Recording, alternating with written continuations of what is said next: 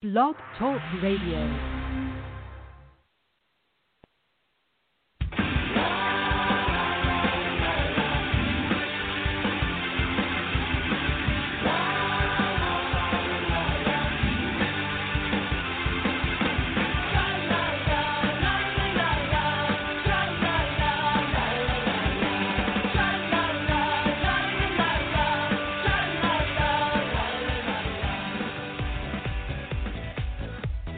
Welcome to the Left of Straight Show with your host, Scott Fullerton, as we discuss everything under the rainbow sun, from LGBT issues to foodies, entertainment to books. Join us as we talk to some of the most interesting leaders and celebrity LGBT guests and allies on the internet. So grab a cocktail, it's always happy hour somewhere, and enjoy the show. Now, here's your host, Scott Fullerton.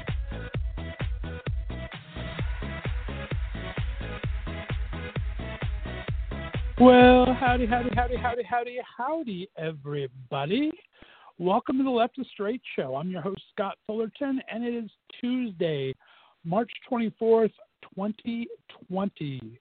Hope you're all having a wonderful night so far. I appreciate you all listening in. It's a crazy time, guys. We're getting such mixed signals from our government and health experts on when this thing's going to end. We're in pandemic 2020 mode still. Uh, the Cheeto in chief is saying one thing that we're going to go back to work soon. Experts from the health departments are saying others. Uh, right now, I just want to have a President Cuomo right now make me feel all better. If you're able to listen to his press conferences, the guy is really knocking it out of the park. So I hope you guys are all feeling good, um, getting there, kind of feeling good. If you missed last night, I was talking about how the entertainment industry is kind of shut down, of course, through all this mandatorily, which would make you think it's been great for booking guests, but it's actually been a little hard. They're hunkering down and seeing where their next gig will be and kind of working all their connections so they can start making money again. It's a trying time in all their lives, so it's uh we're we're getting there though. I'm, I got a lot of interviews lined up, and I've had some great ones so far. We're only in week two. Got a lot of weeks left in the season here, so we're going to have some great interviews, some great entertainment for you in the coming weeks. So thanks for sticking around. Listen. We have some great numbers this season, so lots of people tuning in. Uh, if you missed last night, I, I did a musical mixtape for you. We're trying to do musical Mondays, where I have at least one musical guest on Mondays, and we did a musical mixtape for you where I took 24 artists that I've had on the show over the past four years um, that I've done some great interviews with, are making some amazing music. Uh, most of them are unsigned independent labels. A couple are signed. Most are part of our LGBTQ community. We also have five or six straight artists in there. So I did a mixtape of six songs at a time last night for you guys to download and to use as you're going about your business during our little quarantine break here. I'm also going to put them together all for a download, and I'll tell you guys how you can download those very shortly um, this week. But it was great. had 24 great artists, all different genres. And Adrian Christian, Billy Gilman, Blair St. Clair, Guyver, Brandon and James, Brandon Stansell, Brian Justin Crum, Cameron Hawthorn, Carly Robin Green, David Hernandez, Hayden Joseph, Jay Knight, Joan Ryan, Josh Orozco, Casey Lansdale, Kenneth Mogan, Kevin McHale, Matt Stern, Matt Van Fossen, Nico, Sam Harris, Tara Naomi, Tom Goss, and Trevor Page. So it was two hours of great music last night. If you missed it, you can be sure to check it out. Uh, I hope you are subscribing on your favorite podcast distributors. We're on iHeartRadio, on Spotify, Apple Podcasts, Google Podcasts, TuneIn, Blog Talk Radio, everything that you can think of. So please uh, hit the little subscribe button on those so you never miss an episode. If you like the episode you're listening to, give us a five star rating. That'll help them distribute it more to their listeners, and we'll get uh, found a little easier for us. So I appreciate you doing all of that.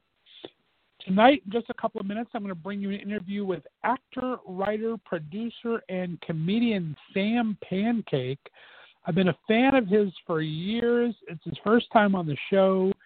He currently has a recurring role in a great ABC series called A Million Little Things, which I really enjoy. I'm not sure if you're watching that or not, but it's a great dramedy, uh, kind of like a This Is Us, something like that, dramedy style. Um, but great show, Had some of my favorite actors in it. So uh, he's doing that recurring role right now. Also, a lot of other things. We had a chance to talk on Sunday, so I'm going to share that interview for you in just a couple minutes. I'll be back to wrap it up live. I am trying to do all my shows. If I'm not doing live interviews, I'm doing a live opening and a live closing along with the interviews. So I am live now on Tuesday evening, and we'll have Sam's interview on in just a couple moments for you. I'm also doing special bonus footage. I'm going to put the Patreon page up again, where if you guys like the show and you can contribute, I appreciate it. It can be as low as a dollar an episode. That helps me pay for all the hosting and everything that needs to be done for getting the show on the air. I would appreciate that. And I'll talk about more of that at another time as I get that up and running again. I don't know what you guys have been doing during your pandemic break. I have been cooking like crazy, and I'm going to gain way too much of my weight back. Um, just in the last few days, I've made a roast pork, I've made air fried chicken breast, mashed potatoes, potato skins from my mashed potatoes, split pea soup, oatmeal chocolate chip cookies, uh, mashed potatoes, corn, so much everything. Beer bread. Um, I'm going to put that video up pretty soon. So I've I've been doing. I don't know how you guys are doing. I hope you guys are all coping with your stress. I talked a little bit about last night that we have so much stress going on socially, economically, and mentally uh, that I decided to make sure I'm doing my self care. And I did my first video therapy session today, which sounds so hippy dippy new age when you say it out loud. But this is a lady that I've seen in the past. I've suffered from depression in the past, and she also helped me get ready for my weight loss surgery. So she's been a really good friend of mine, and she, because of the pandemic right now, is doing video conferencing. Normally I'd go to her office, but we are doing video conferencing. Had my first one today and felt really good about it. She's making me get off on my butt and walking three days a week, starting tomorrow around my neighborhood because I have not been doing that. I have not been going to the gym during this thing because they've been closed down. So I haven't done anything here at home whatsoever. And I'll be meditating at least once a week and talking to her weekly for a while. So don't feel embarrassed if you need to get help. Uh, do it for professionally, or if you just need someone to talk to. I am always here. Please reach out on social media, on Twitter and Instagram. It's at Left of Straight, always spelled L E F T O F S T R and the number eight. On Facebook, there's the Left of Straight Show page, or you can give me a friend request over at Scott Fullerton. I take all friend uh, requests there, so appreciate you doing that. If you need someone to talk to, let me know. I am here as well. So we'll get through it to here, and uh, this is going to end sometime soon, and it's going to uh, change our life dramatically this year. 2020 is going to be a very interesting year but we will get through it. We've gotten through worse, and we will make it better together. Uh, turn it over here to my interview with Sam Pancake this couple of seconds. Like I said, we talked just a couple days ago on Sunday night. Um, I have some great interviews coming up. I'm going to be talking to my buddy Terry Ray, calling with his co-star, the beautiful and sexy Loni Anderson. Talking to our good friend Stan Zimmerman, Chris Bedell, Del Shores, be Ryan Carnes back from General Hospital. Lots of great guests lined up down the pike. Like I said, it's been difficult kind of coordinating everybody to get it organized right now during this because no one knows where the next gig is and what's happening. But we are going to make it happen here for you and be here live uh, with uh, myself every Monday and Tuesday, and then either live or pre taped interviews. Uh, for this season, every Monday and Tuesday going forward. This is our second week. We're looking forward to a long um, season this year. So you can check us live always at 6 o'clock Pacific, 9 o'clock Eastern Time, or catch the podcast rerun on your favorite podcast distributor.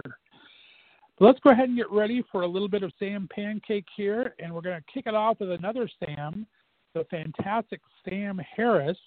This is My Reclamation, a song about reclaiming your power, and that's what we need in this time here. So uh, kick it off with Sam Harris, and when we finish with that, we'll be here with the Sam Pancake interview. Listen to the Left of Straight show right here on the Left of Straight Radio Network.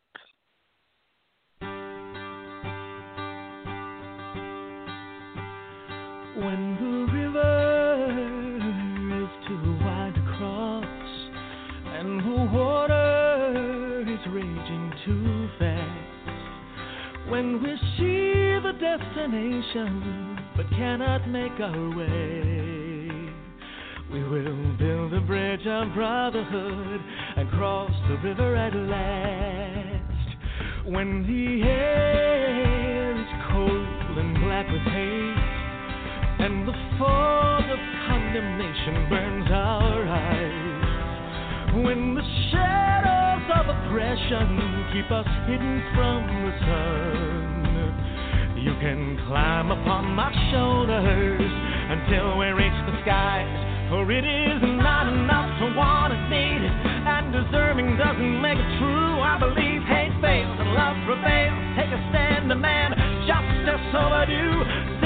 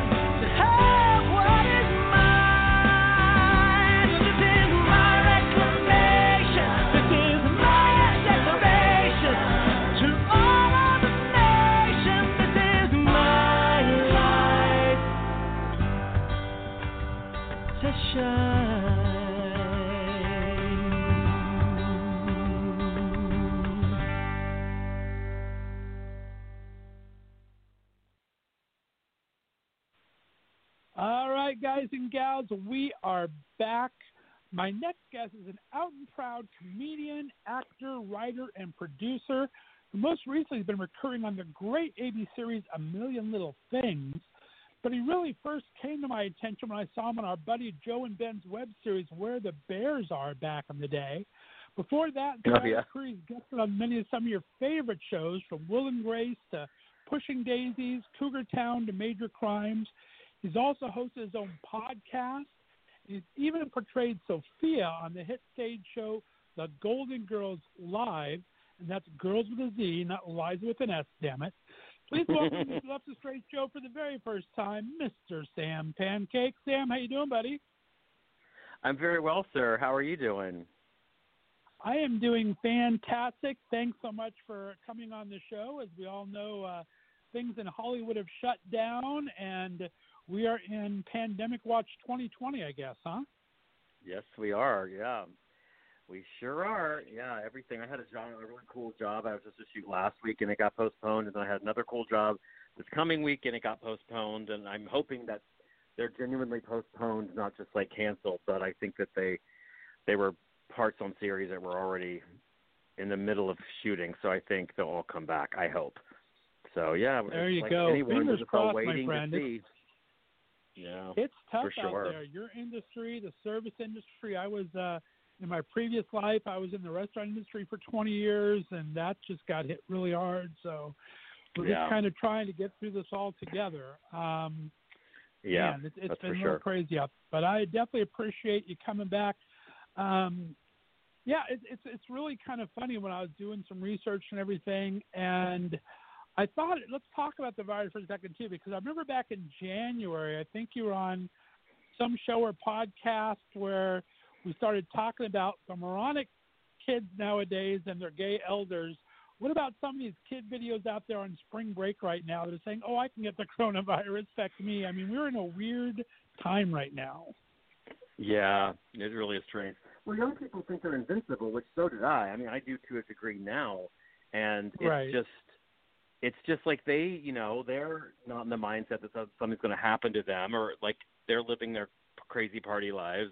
I have two nephews that are 18, and they're not going to be able to go to their graduation or their spring trips or their proms or any of that stuff, and they're really bummed Right. out, and that would really suck. I mean, those kids, like, what they don't realize, and they will only in retrospect, I guess, is that like this is life during wartime, which I haven't been through a war like the world like World War Two, when things are just like things are suddenly very different, and this is, seemed to be creeping up on us. Though, it, you know, lots of people knew about it. We just the the the uh, information just wasn't communicated very effectively by the government at, the, fir- at first and still at the federal level. But anyway, yeah, one of the kids are going to be kids, and you can't, you know, it's um, Right. and, and initially also it was all like, it was all like, it's just old people that die from it, you know, and of course young kids, they're in their own little like TikTok world at that point. We're not thinking about, you know, consequences of about the next day, let alone down the line if they're going to get sick or something. So you know, that's just.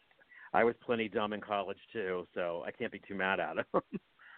Right. And really, the only time we see this kind of thing is in the entertainment industry. I mean, this has all been um, made up stuff until now. I mean, like you said, a little perspective. When you're older, you know these things has happened, but uh, this is this is the stuff of movies, my friend. Very strange. Very strange times indeed.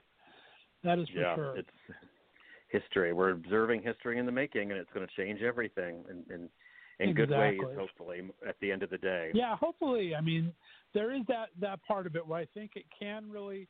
We do seem to do our best in national emergencies. Um, we're kind of uh, to, to help our fellow man. We see some of the worst too, but generally overall, I think we see the best in people come out when these things like this happen. I think people are Yeah. going to learn a lot of stuff. We're learning about all this telecommunication area, commuting from home. Might be able people spend more time with their families and working from home, and Yeah, you'll find a yeah. lot of things that come out of this. You never know. Absolutely, Yeah. yeah.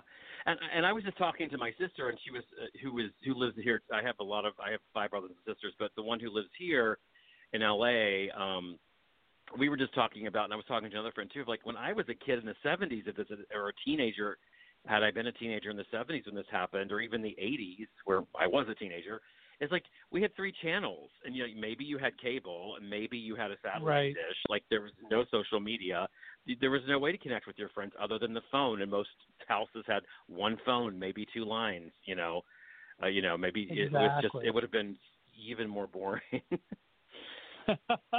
right? Definitely true. And, and and and big shout out to your fellow entertainment people that have been really do, doing great on social media. I mean, I can't tell you every time I look at my Instagram feed, there's at least six or seven live feeds going of people trying to do some type of reassurance or entertainment or something just to kind of pass the time and exercise videos, which I keep away with like the plague. But there's there's lots of good stuff out there right now. So yeah there We'll really see is what people are still producing yep Very, very interesting stuff. Well, I appreciate you being on the show, and for the first time, I always like to get a little background of my guests. Do me a favor and tell me about where you grew up, what kind of a kid were you, and what did you first want to be when you grew up?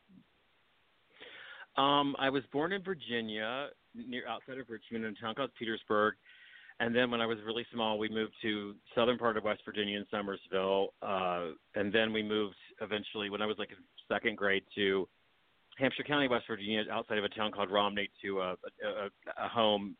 It was like the homestead of my of the pancake family, and the pancakes were all from and my dad grew up in, and my grandfather and like every grand Nice. before that to the 70s, 50s in Hampshire County, West Virginia. So that's chiefly where I grew up. Went to high school there. Um, I was the second of six kids. I was the first boy.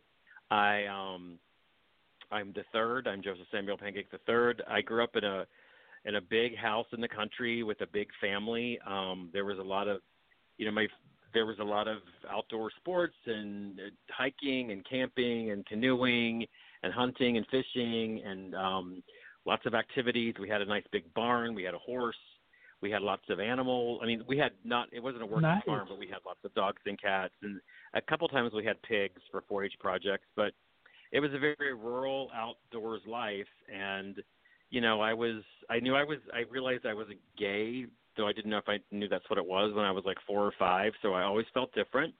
I always felt Wow. afraid. I always felt very um I knew I knew that I I didn't feel like I was wrong because I knew it was so natural in me. It was like it was like being liking looking at men and like desiring them and like wanting to be, you know, Burt Reynolds to hold me or however it or picturing myself going away with the prince the prince at the end of the story. Um however it manifested in me, I was sort of like, well, this is just natural in in me. I'm not. There's nothing that's like, you know, it was just felt like anything else, like being like liking ice cream or having blue eyes. It wasn't anything I had any control over.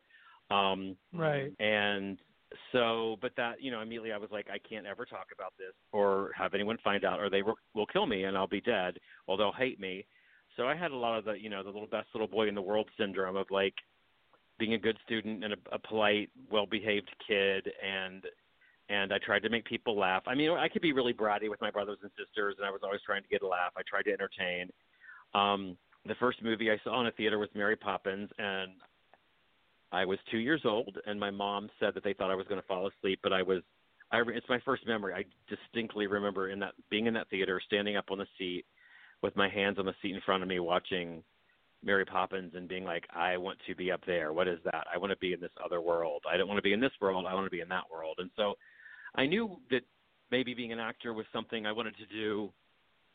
Um, you know, possibly. I didn't really know how that would happen um, but I also, when I was little, was like I was interested in. art. My mom was an art teacher and an artist, and I was interested in art. I loved to draw, and I loved to draw blueprints and cities and houses and and like buildings, and uh, so I also was interested in architecture, and I was interested in archaeology. Everything that started, all these things that started with an A, weirdly, but um, then you know I just went to. I then I decided I just because I couldn't do architecture because of the math and um I don't know. I just really, I don't. I, there was nothing to prove or any evidence that, that I should have gone to be an actor. But I somehow, my parents were nice enough to let me major in theater in college, and then they were like, "You're on your own.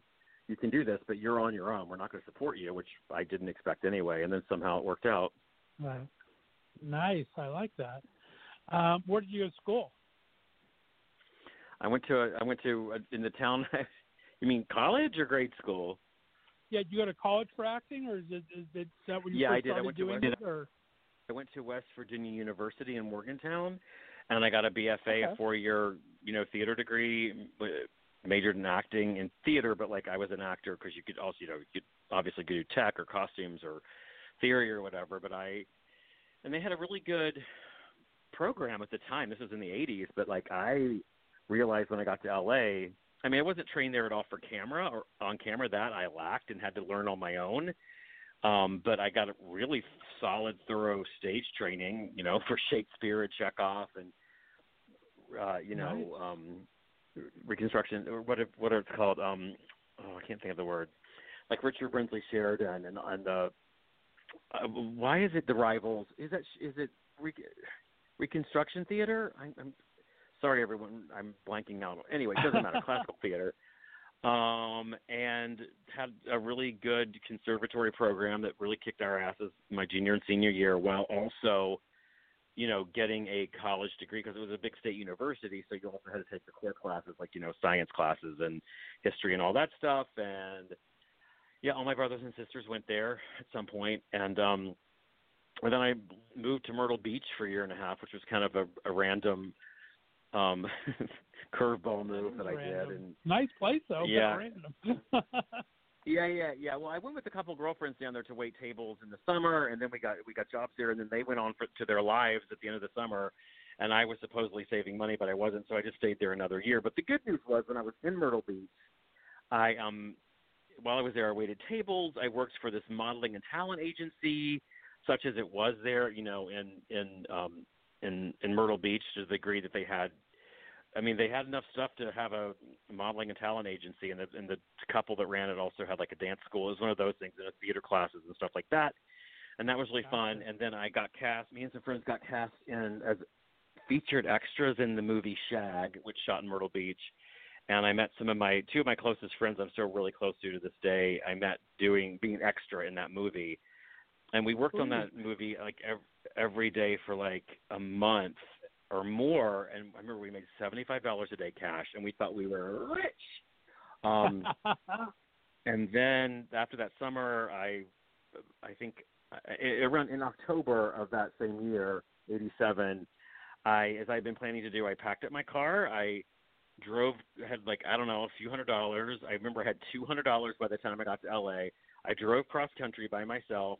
I lived on a, fr- a college friend's um, in her dining room on a mattress for six weeks, and then I started working at Johnny Rockets, which was like a big deal then. We I was working in the uh, the second Johnny Rockets ever, and now it's kind of like a faded chain.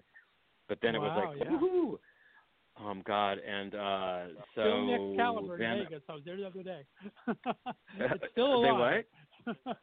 I said Yeah, well, it's still alive. I was at Johnny Rockets and Caliber the other day, so it's still alive. Yeah, oh, Excalibur. oh, okay, yeah.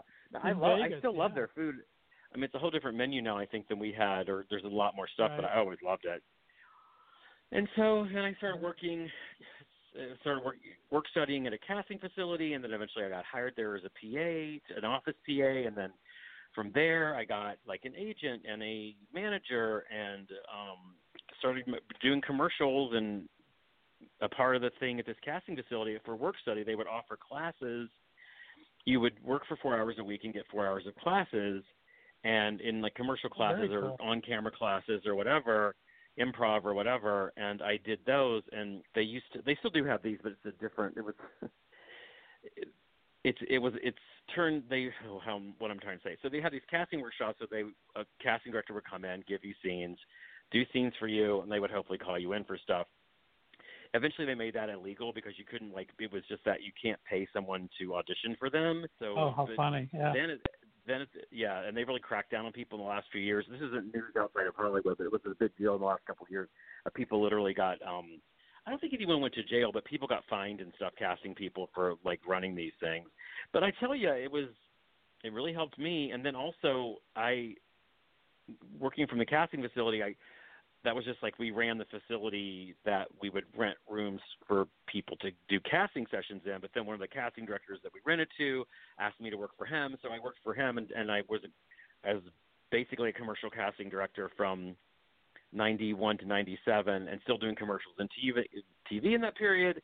And then like late 90s, I made enough, I did enough commercials that I made enough money. I quit my day job. So, um, Very cool. so except for yeah, so except for like a year and a half when I also bar back at my friend's bar after the big commercial strike of 2000, which is something that no one no one knew about also outside of LA, but um it really kicked my ass. But uh other than a year and a half of bar backing, I've supported myself as an actor since the uh 97.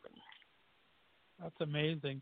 Yeah, those commercials. People don't know how lucrative those things are. My friend just had a McDonald's commercial. It's su- Yeah. made him survive for the last three or four years. I mean, those things are Yeah. incredibly lucrative. And, and you're and right. there were even the more day, of them there were even more in the Go 80s ahead. and 90s because there were more unions. So many are going non-union now, and they buy out the actors and they don't pay residuals. But if it's a good union spot that runs for a few years, which I've been lucky to have a lot of those, um, yeah, the money's excellent.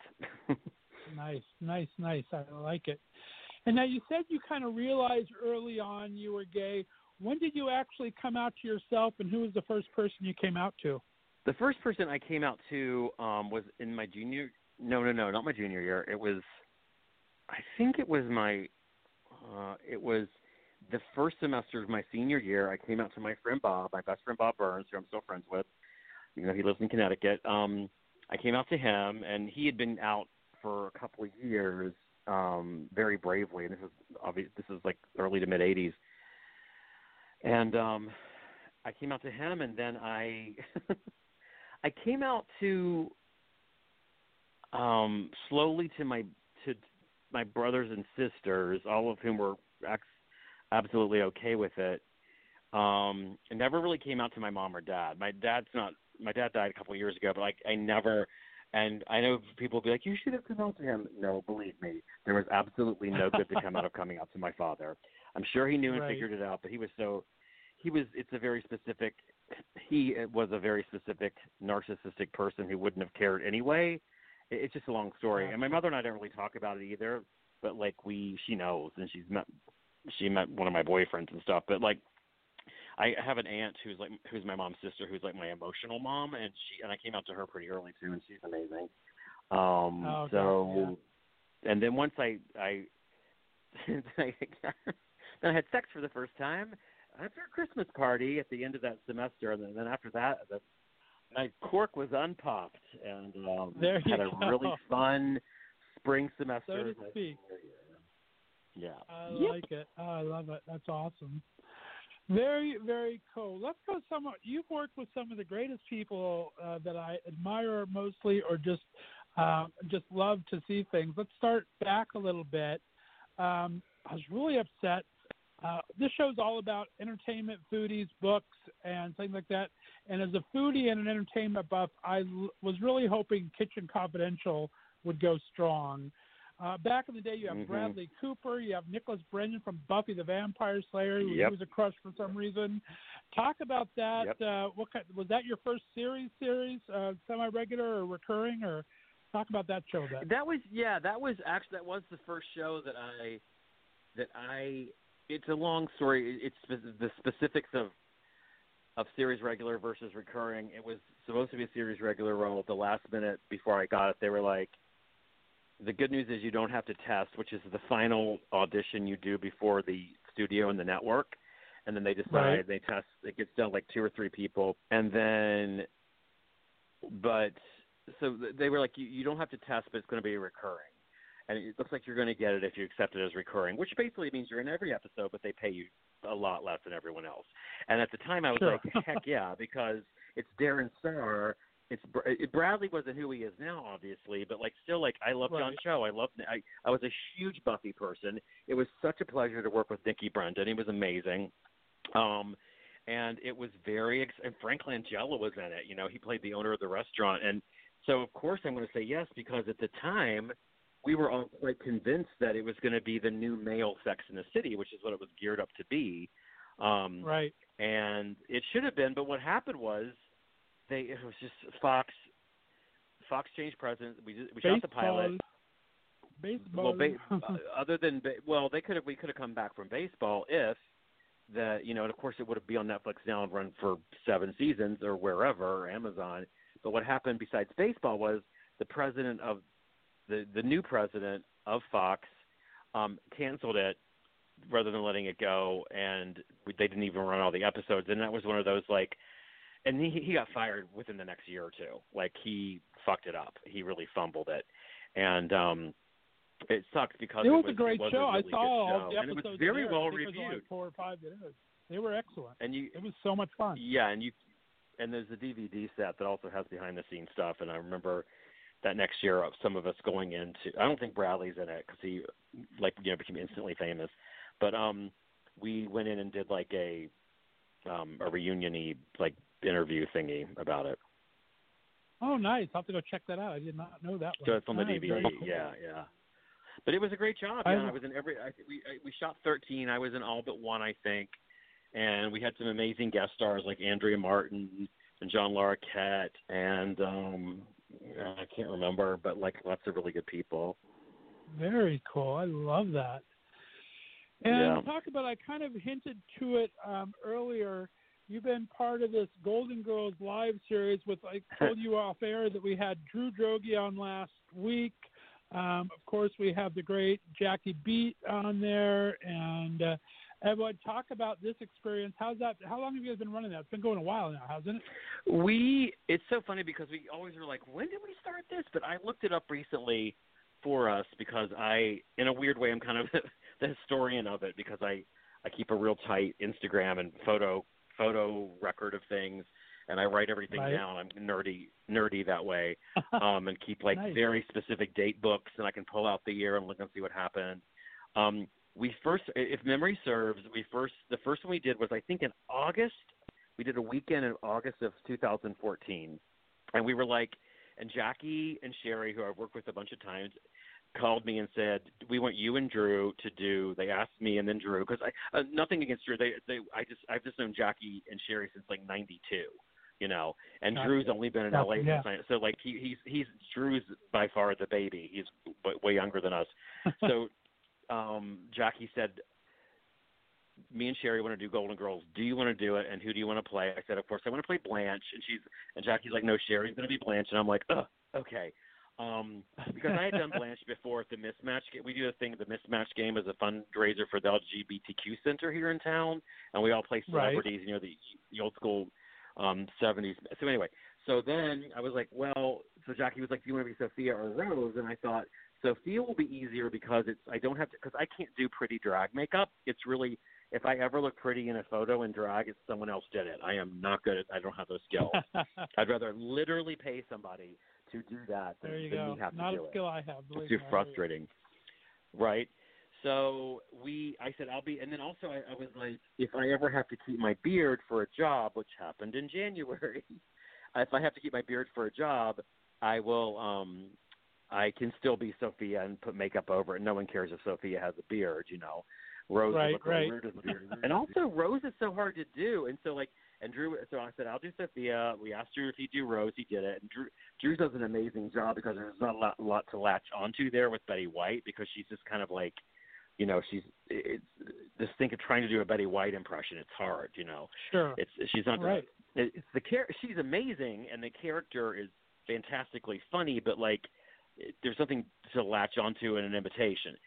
Anyway so we did it like one weekend. It went because we were like we don't know how good it's going to go. Also we don't know how legal this is but um we did another one i think that november because we it, we did so well. And then so we've been doing it twice a year usually january and august now but um like for two weekends um, and we're supposed to do it again this year in September, where hopefully we can all do shows again. I mean, um, have audiences and stuff Exactly. by that time. So that's the next one. all, all my LA friends have seen it. They love it. Emerson Collins and Blake uh, I love Guyver, and then of course um, Stan um, Stan Zimmerman's a great friend of the show who wrote the Golden Girls. He's seen it, yes, and well, he uh, came. We so, did one yeah, of his, so we did one of his episodes. Yeah, he's come a exactly, couple times. exactly. Right. So he's a great friend of mine in the show. So yeah, it's just rave reviews. I've not gotten to see. It's never played while I've been in LA. Um, since when I go back, I go back about usually twice a year, and I just never get there around the same time. But it is just, from what I hear, the best thing since sliced bread out there. So that's pretty awesome. I'm glad. And hope nice. you said September. Thank you. September again. Yeah, September. Yeah, the um, I don't remember the date. Um, I can because I write everything down. I can look at the dates. These are the dates. If you're in LA in September, let me look and see in my little bookie here that I have when we're You have a supposed supposed. full of facts. I like it. I I do. really like it. You are an organized Oh guy. yeah, it's the yeah, it's September. Uh, oops, 11th. It's like 9, 11, and 12, 13, and then 9, 18, 19, and 20. Um, this September of 2020, and hopefully we'll be able to do that. Um, who knows where any Very of us will be I, then? I but- may be back August, September. I do a, sh- my show live from Palm Springs for a month every summer, so you'll have to drive over to Palm oh, Springs, nice. spend the night. I do it at a resort there, and they put my guests up for a night at the resort, and we have a good old time. So if you have Oh, time, I'll do it. know, Yeah, heck yeah. I I love to to do Palm that. We go. Oh heck yeah, I go two or three times a year, if not more, for sure. Yay! We have a great time. This is this will be my third year doing it. I've done the last two years. The Indulge Resort in Palm Springs puts me up for a month, and then we bring my guests in. I do live shows two times a week, and uh, we do it right from the resort there. And we go to happy hour afterwards, and all my guests stay, and we have a good old time. Except we almost got kicked out of the pool one time for playing Marco Polo at three in the morning. But other than that, Wow. it's good for two years. that's good. but it's fun. Very, very nice. Now, talk about I am a huge movie fan, and you had your own podcast, Sam Pancake Presents, the Monday afternoon movie. Talk about that. What got you into that? You've had some great people talk about. Would you talk about that project a little bit?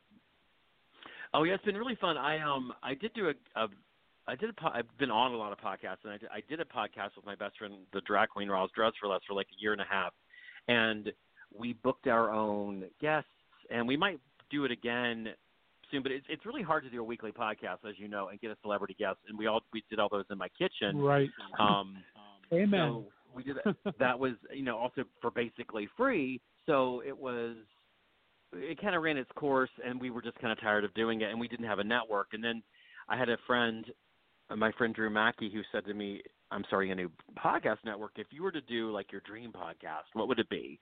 And uh, this is probably about two years ago. And I said, "Oh, I no one want it. You know, it's very niche. It's like I would want to do like a how did this get made or like a mystery science theater 3000 but i want to do it with these 1970s tv movies horror supernatural or like mystery scary movies that i would watch as a little kid and then i didn't ever get to see the end of them because i had to go to bed and i would ask my mother tell me what happens tomorrow she's like i will and then the next morning she'd always be like oh i don't remember or everyone died she like never gave me a satisfactory description of what happened and so though so many of those movies were not available at all anywhere in the 80s, 90s, up until they started putting some of them, except for if they had a random rerun on a late show somewhere, maybe.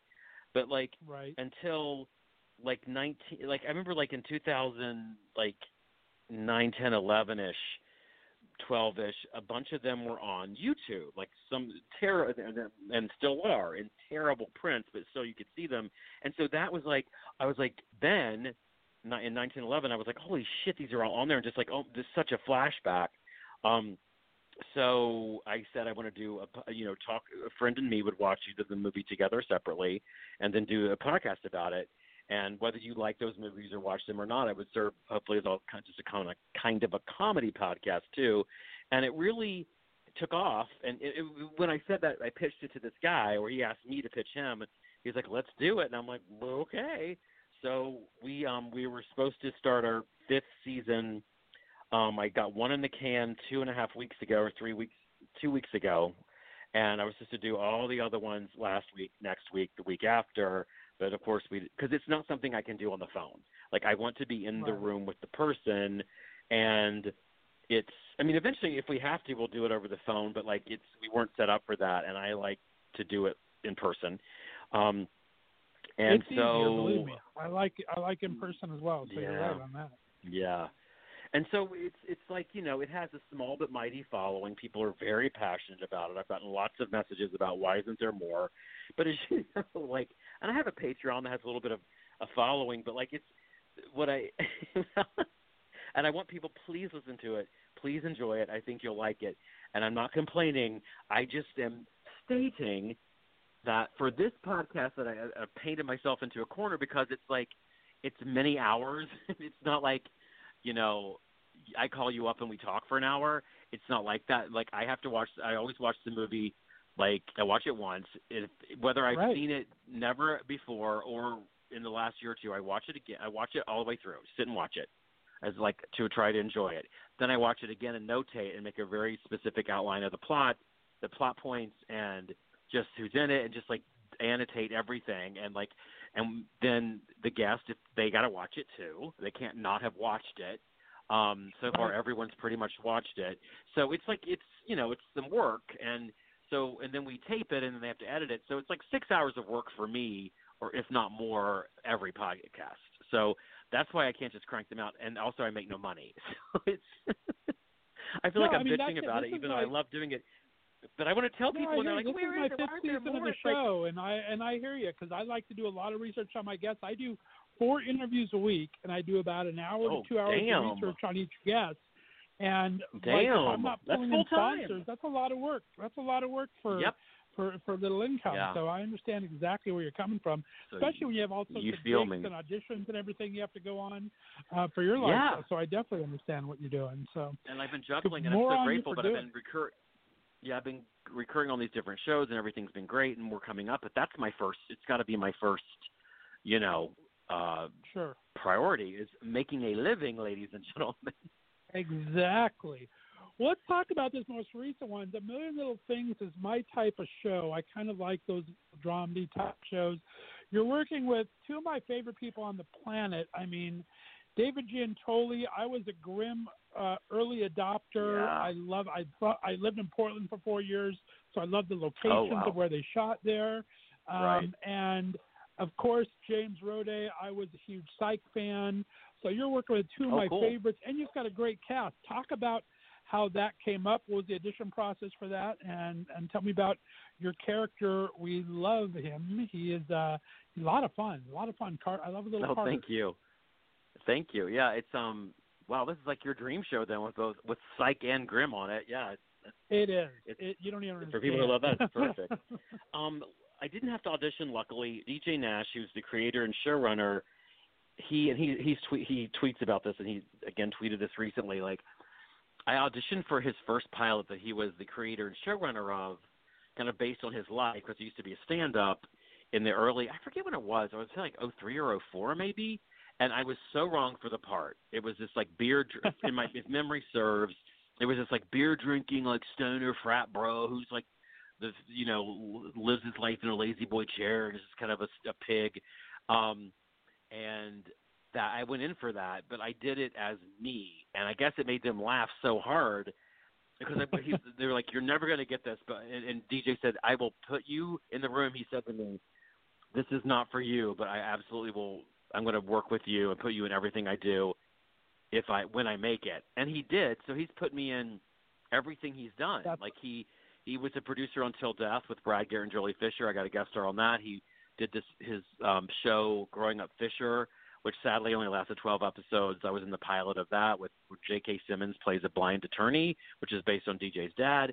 And then I did a pilot three years ago called Losing It with Jon Cryer and Gerald McRaney. And uh and then I was gonna be recurring on that. And then um so with this one he um in August. Uh, we had a conversation in August of um oh god, when eight, 18 is it 29 18, yeah. And I was just like cuz I knew that as I wasn't in the pilot and I was like, "Hey dude, because there was a it's a long story, but long story short, as they all are, he said there's yeah, I was like, "Is there anything in this for me?" And he was like, "Oh my god, yes there is. Let me ju- I'll get right back to you." And this part was hadn't been cast yet, so he's like, "You can be this guy." Um and so that's how it happened. And I was up a month later. I was up in uh, Vancouver, and um, yeah, and that's and then you know we're waiting to hear about the third season, but it looks really good, depending on what goes on in the world. And I do I I can say that I was told there will be more of me in this third season. Um, and that's all I'm going to say. that's all I'm allowed to say. Well, that would be great. If and well, when I there's mean, a third look, season, I, I will definitely and- be coming back. There you go. I mean, you work with the character that plays Catherine Kate, and you, she kind of just let it all go. You guys to, to support you, and so there's a great possibility for you to be in there quite a bit. So I'm looking forward to seeing where they take it. So that's exciting. Me, me Good too. on you. yeah.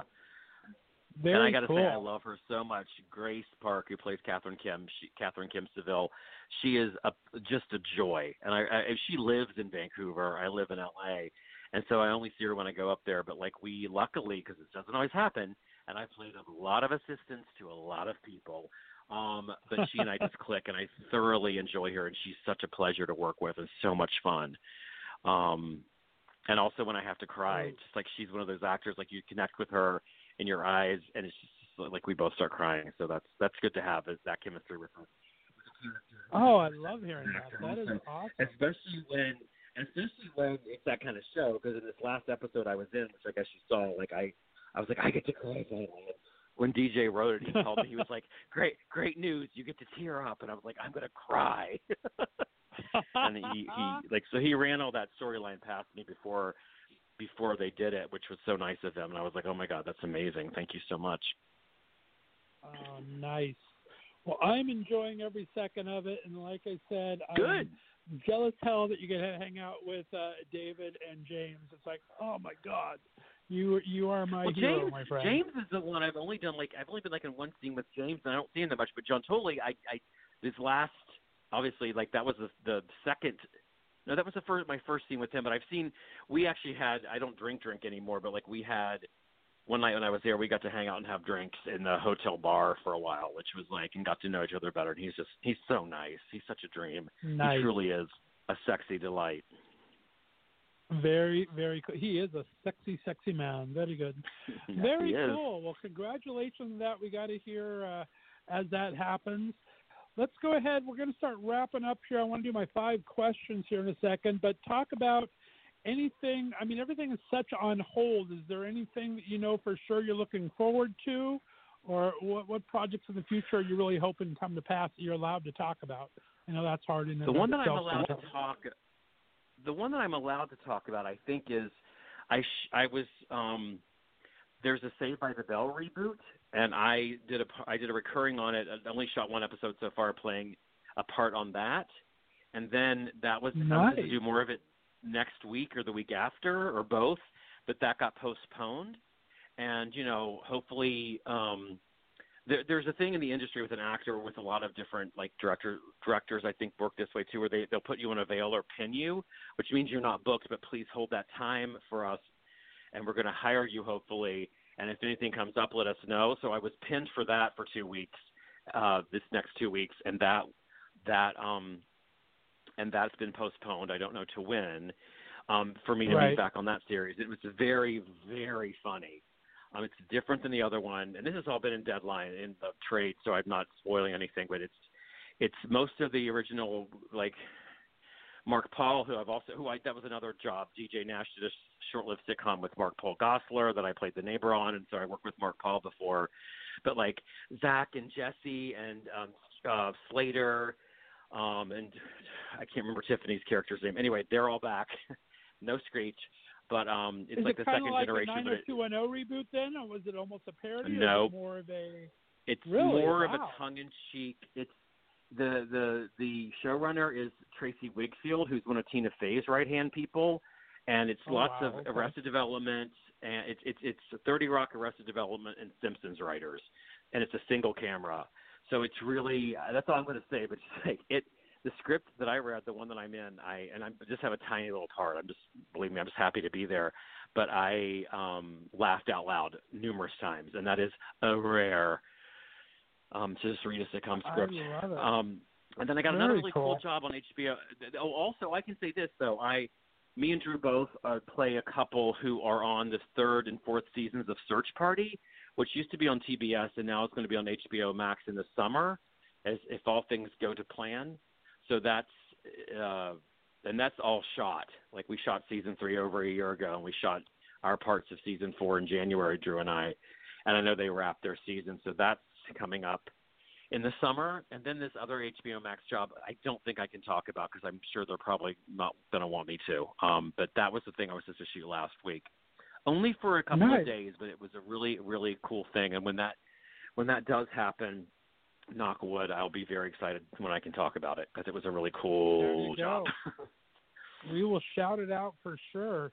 Fantastic. Thank you. And where can my listeners follow you on social media to see all, and all this stuff fun Mike happens? Like you said, you have a fantastic Instagram and uh, feed and everything. Where can people find you? Thank you. Um, on Instagram, I'm the Sam Pancake, T H E Sam Pancake, and on Twitter, I'm J Sam Pancake because someone already took my name. Um, but and then you can I, my Facebook page is public. You can also like follow me on Facebook. And I and between those three, I, I everything that I do, I I'm not shy about self promoting. Um, and then I'm supposed to do a show here at Casita del Campo in, in on July 10th and 11th here where we in LA where we do Golden Girls Live, um, another one man show which I am still debating whether to write a new one or to do a revised one about my life. So that's supposedly happening too, but of course we'll see what happens when you know day by day as this whole thing works out. There you go. Well, hopefully we'll get some more information in the next couple of weeks, and uh, people will follow Yeah. you and find out what's going on. So much for taking the time to go on the show, my friend. It's been great getting to know you and talking about all this great work you've been up to. Thank you so much. Well, thank you for having me. I'm happy to happy to be here, and I'm excited to watch. Thanks for telling me about the reminding me about the Rosie thing because I have it now up on my screen to watch. we are going to watch Rosie together. We're recording this Sunday afternoon, and uh, we're looking forward to that. So, Sam Pancake, hold on line for me. We're going to go ahead and play out here, and be sure to look for our special episode of Five Questions with Sam Pancake. That'll be coming up on the Left of Straight Radio Network very shortly. Have a great afternoon, Sam. Hold on the line. We will be back on the Leftist of Straight show in just a couple of minutes. Hold on the line. You got it.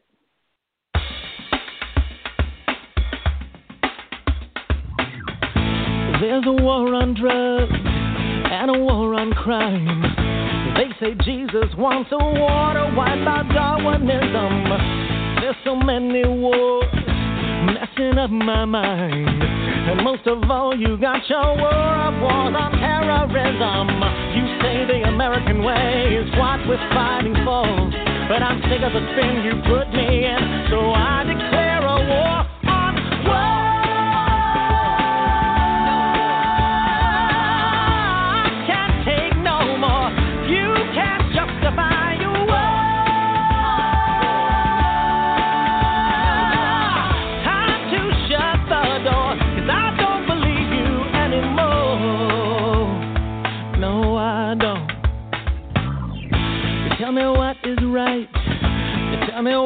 just. You tell me who to love and how to live and what to pray to. Then you kill and fight, cause you say you must. Depends on who we like and who we hate and who we pay to. You say the American way is what we're fighting for. But I'm sick of the lies you still deny. So I declare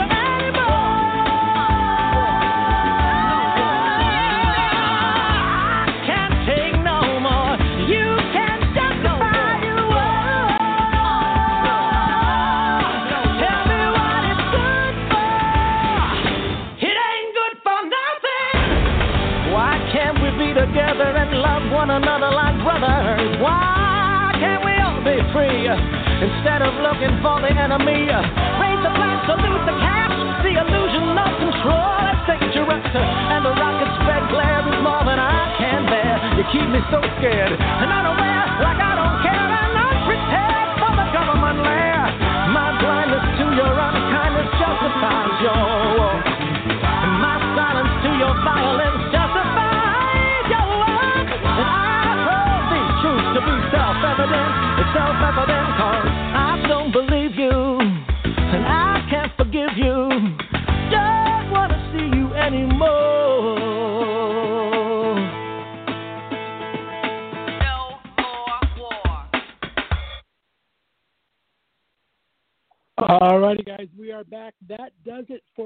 Straight show this week.